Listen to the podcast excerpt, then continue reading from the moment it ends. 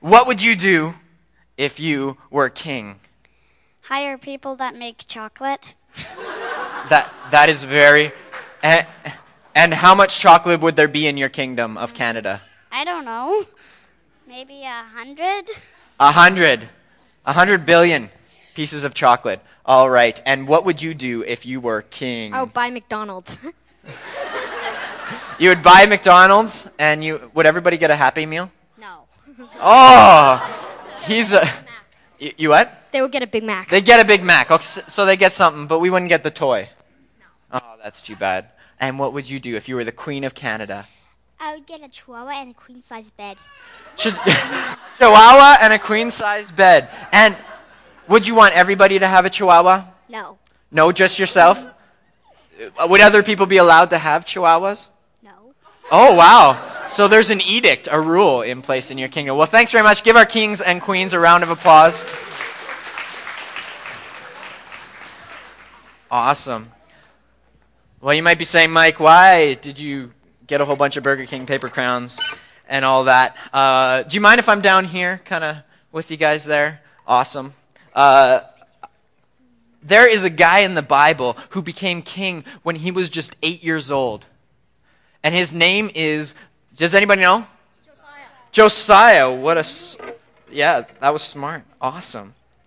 Uh, and so you can put the verse up there right now. We're going to talk about him, the beardless Jesus. says Josiah was eight years old when he became king, and he reigned in Jerusalem 31 years. His mother's name was Jedediah. Oh, I wasn't actually going to read it because I can't say all these names, but, and daughter of Adaiah.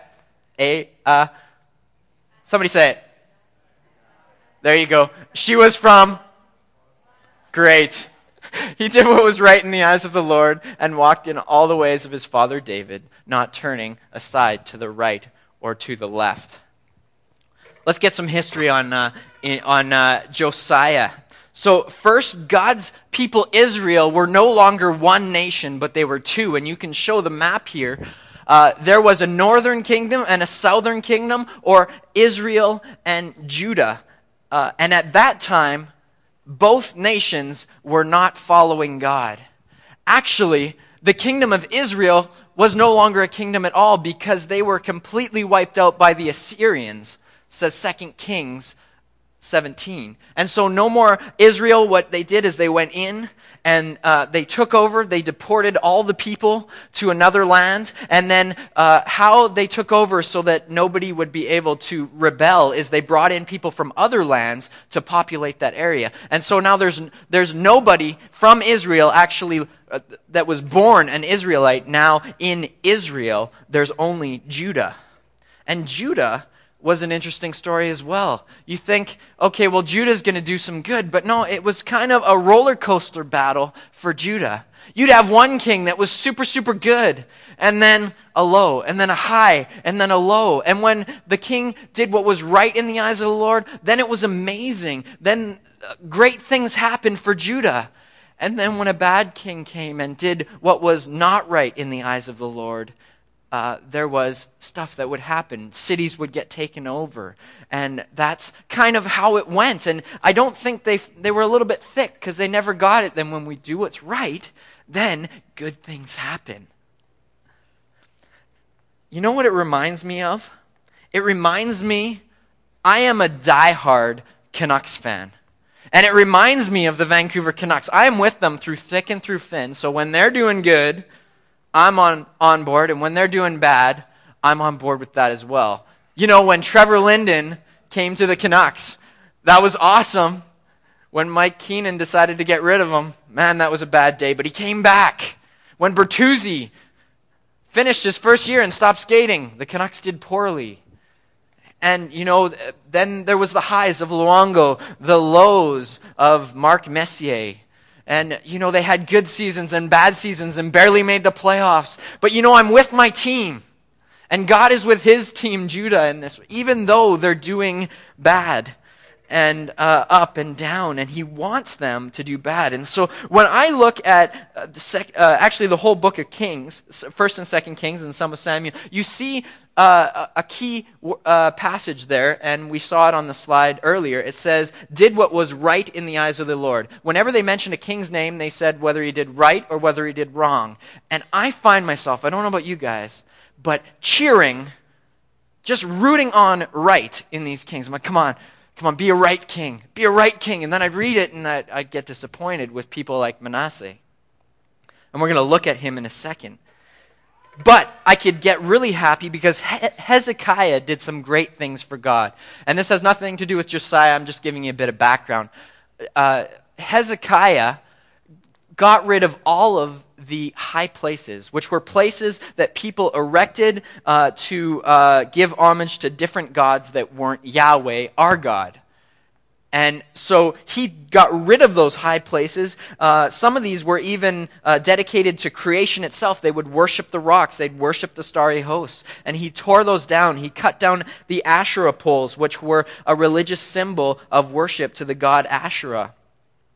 And, you know, this would be great. Josiah, eight years old, would come to reign in this great environment. But no. Then Manasseh succeeded Hezekiah as king, and he did what was wrong in the eyes of the Lord. And he reigned not for a little while, he reigned for 55 years. So my buddy Scar did some bad stuff.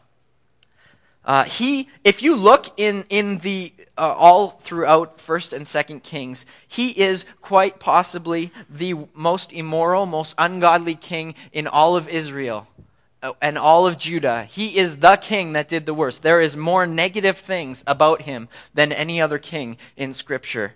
Uh, here's some of his exploits. Uh, he rebuilt the high places that Hezekiah had just taken down. He put up stuff for Baal and uh, Asherah poles. He built altars to the starry hosts again. And he, listen to this. He put up an altar of Asherah in the Lord's temple.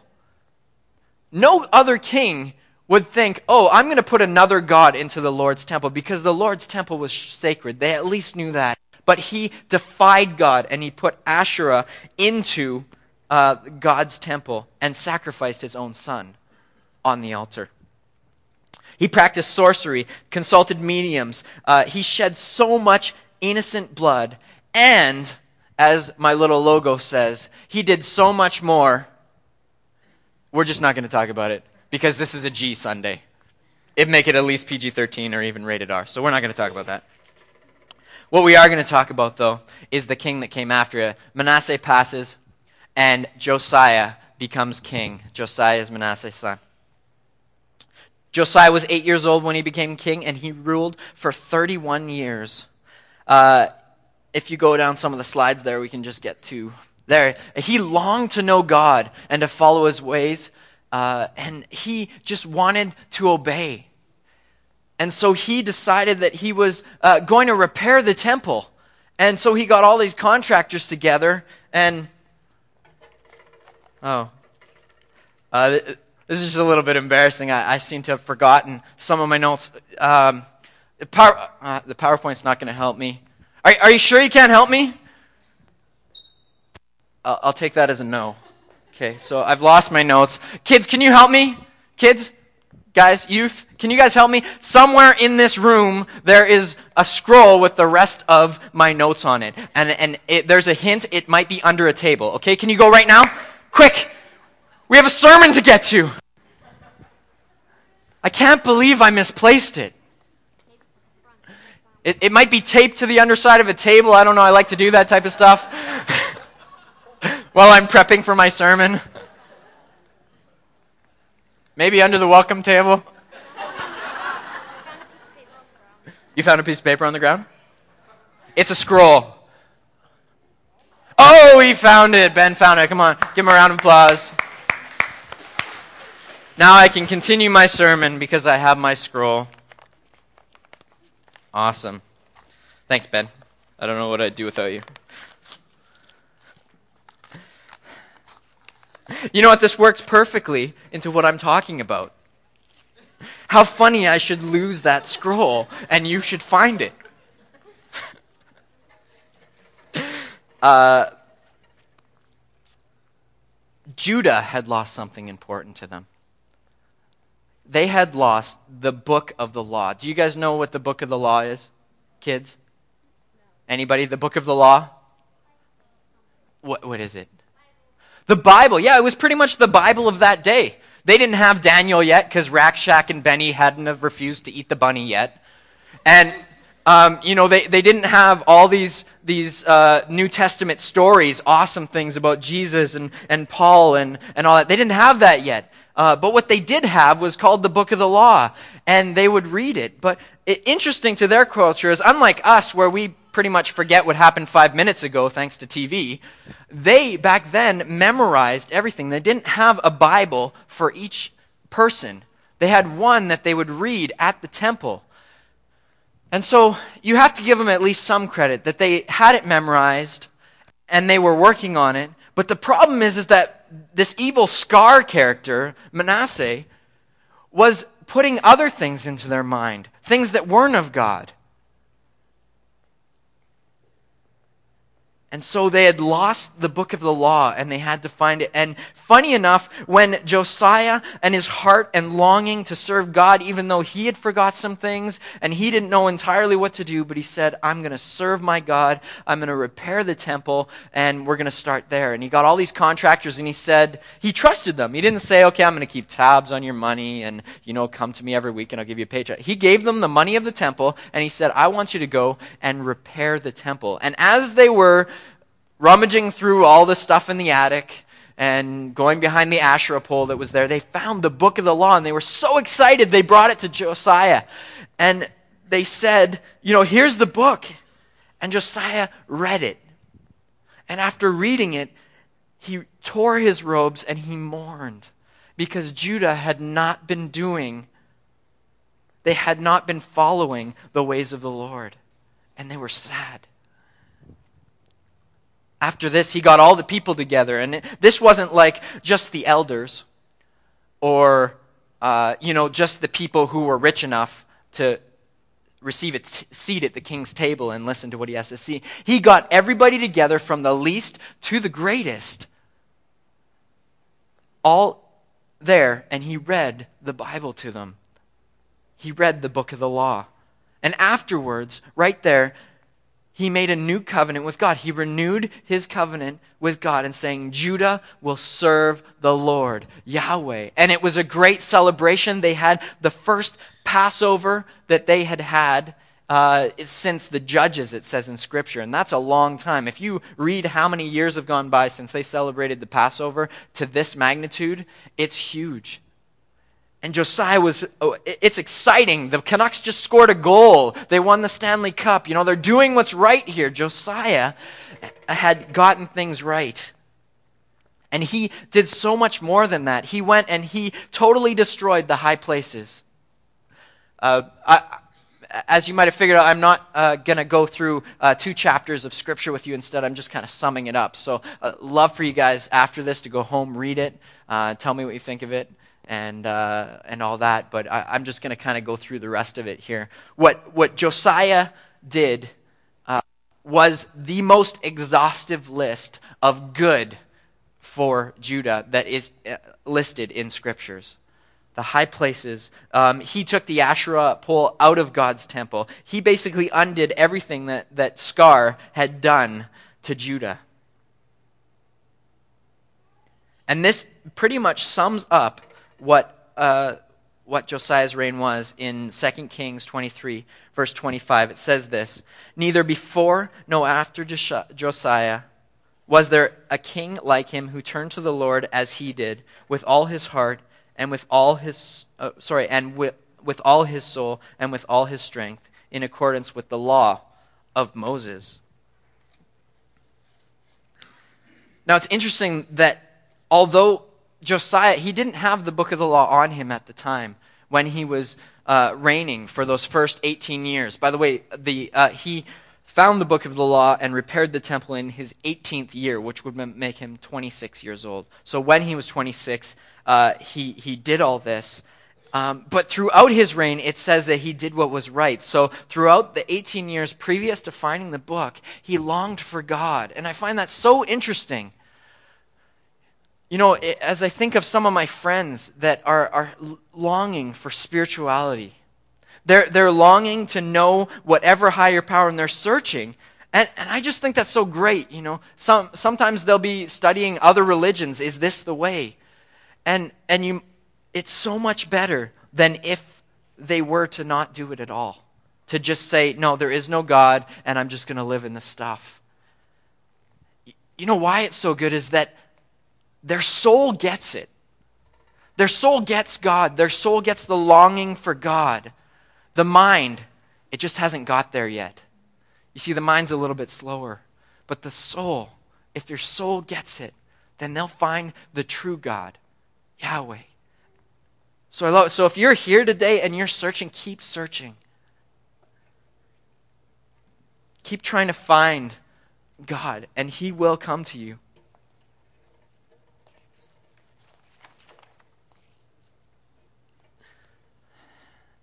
Because ultimately, like I said, there is a God, Yahweh, and He is the one true God. And He is the only one that can fill us with His fruit. So many people try to, to fill the world, uh, their lives with the world's stuff. If I just have that iPod 4, then I will truly, I, iPhone 4, sorry. If they, if they just have that, then, you know, I'm going to be happy. If kids just get their, their new PS a uh, gazillion because they keep coming out with new models, if we just have that, then I'm going to be happy, mom. If I just get that car, if I just have that job, if my kids just do well. And people keep searching for more and more stuff and relationships that are broken, and they look for God in that, and it's not there. The only thing that can fill us is the God shaped void in ourselves. Our soul is longing for it. Our mind is searching in the wrong areas. What they really need is God's joy. Man, is that not amazing to experience God's joy? And look at all the other stuff on here. There's a ton of other things that Galatians 5, verse 22 and 23 says. Is it coming here? Joy, peace, patience, kindness, goodness, faithfulness, gentleness, self control. And I forgot love. How could I forget love? If you're lonely, He will pour out His love on you. If you're anxious, and man, there's a lot to be anxious about in the world bills to pay. How do I raise my kids? I know I'm scared to even have kids because how, how do I raise them? How can I be a good father? He'll pour down his peace on you. He'll give you patience. Here's the crazy thing in all of these is I, I think it's funny, uh, faithfulness and self-control. He'll help us follow him. Isn't that awesome? He his promise in Galatians 5 verse 22 to 23 when you have the spirit of the Lord upon you is that he will help you be faithful to him. He will help you in your struggles. He will give you strength against temptation. He'll do all that for you. We have, when we come to Him and we say, God, I receive your gifts. I want your gifts. I long for you. When we talk to Him, when we quiet our hearts, by reading our Bible, by getting together with Christians and non Christians alike and just talking about stuff that's not. I mean, the Canucks are awesome, don't get me wrong. But going beyond the Canucks and talking about the deeper things in life. And you want to experience joy in the most amazing way? Go serve somebody. You want to experience joy? That is the way to do it. God just, just loves a cheerful giver a, a, and a cheerful servant. So, where are you at today? Where are you at today? Maybe you're here today and you're hurting. Maybe a loved one's uh, passed on, or you got bad news of something going on in your life, or your kids are misbehaving.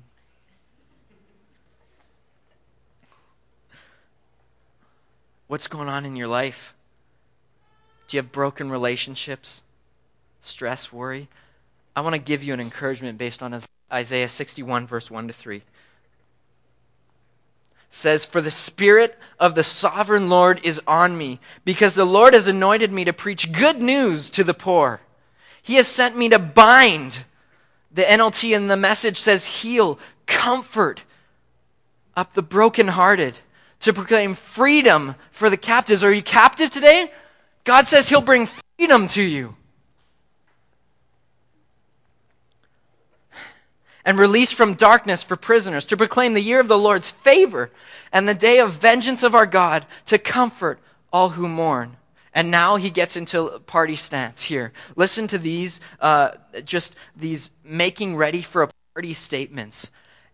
It says, and provide for those who grieve in Zion, to bestow on them a crown of beauty instead of acid, ashes, the oil of gladness, the oil, the, the makeup they wore of the day to make themselves look good to go to a party, oil of gladness instead of mourning, and a garment of praise instead of spirit of despair.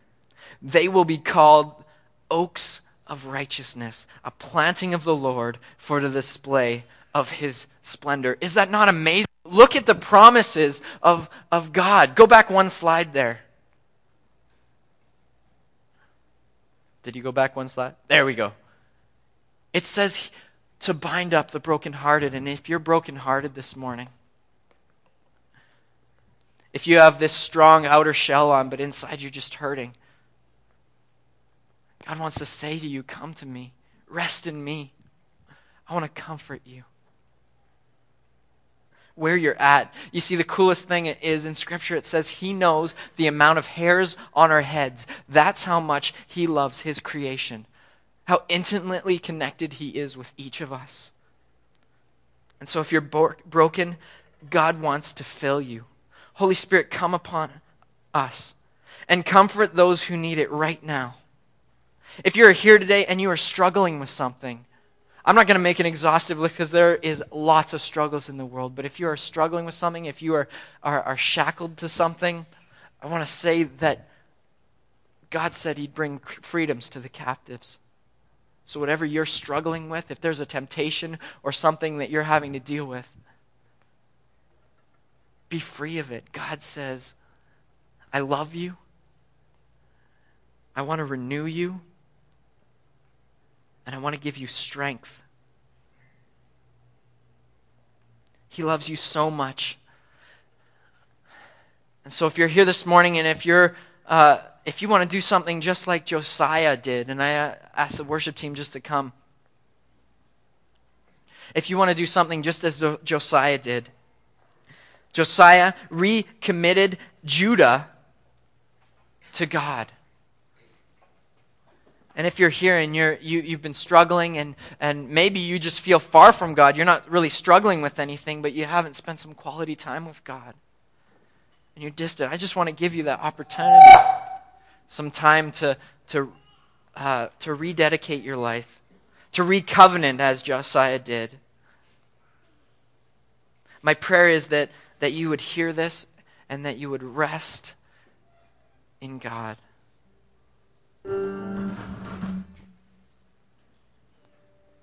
That you would answer the door because he's knocking and just allow him in. He will give you peace and he will give you joy and he'll do an amazing work in your heart. God, you are so amazing. We thank you that you know each of our needs and that you love each of us.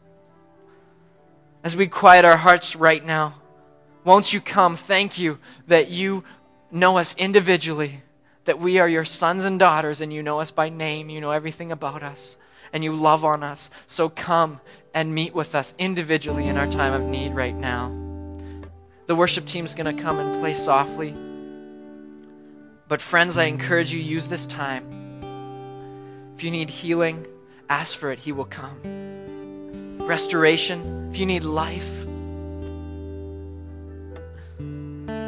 There's going to be some people that can pray for you if you need it at the tables over there, and I invite the prayer partners to go there at this time just spend some time with your Father.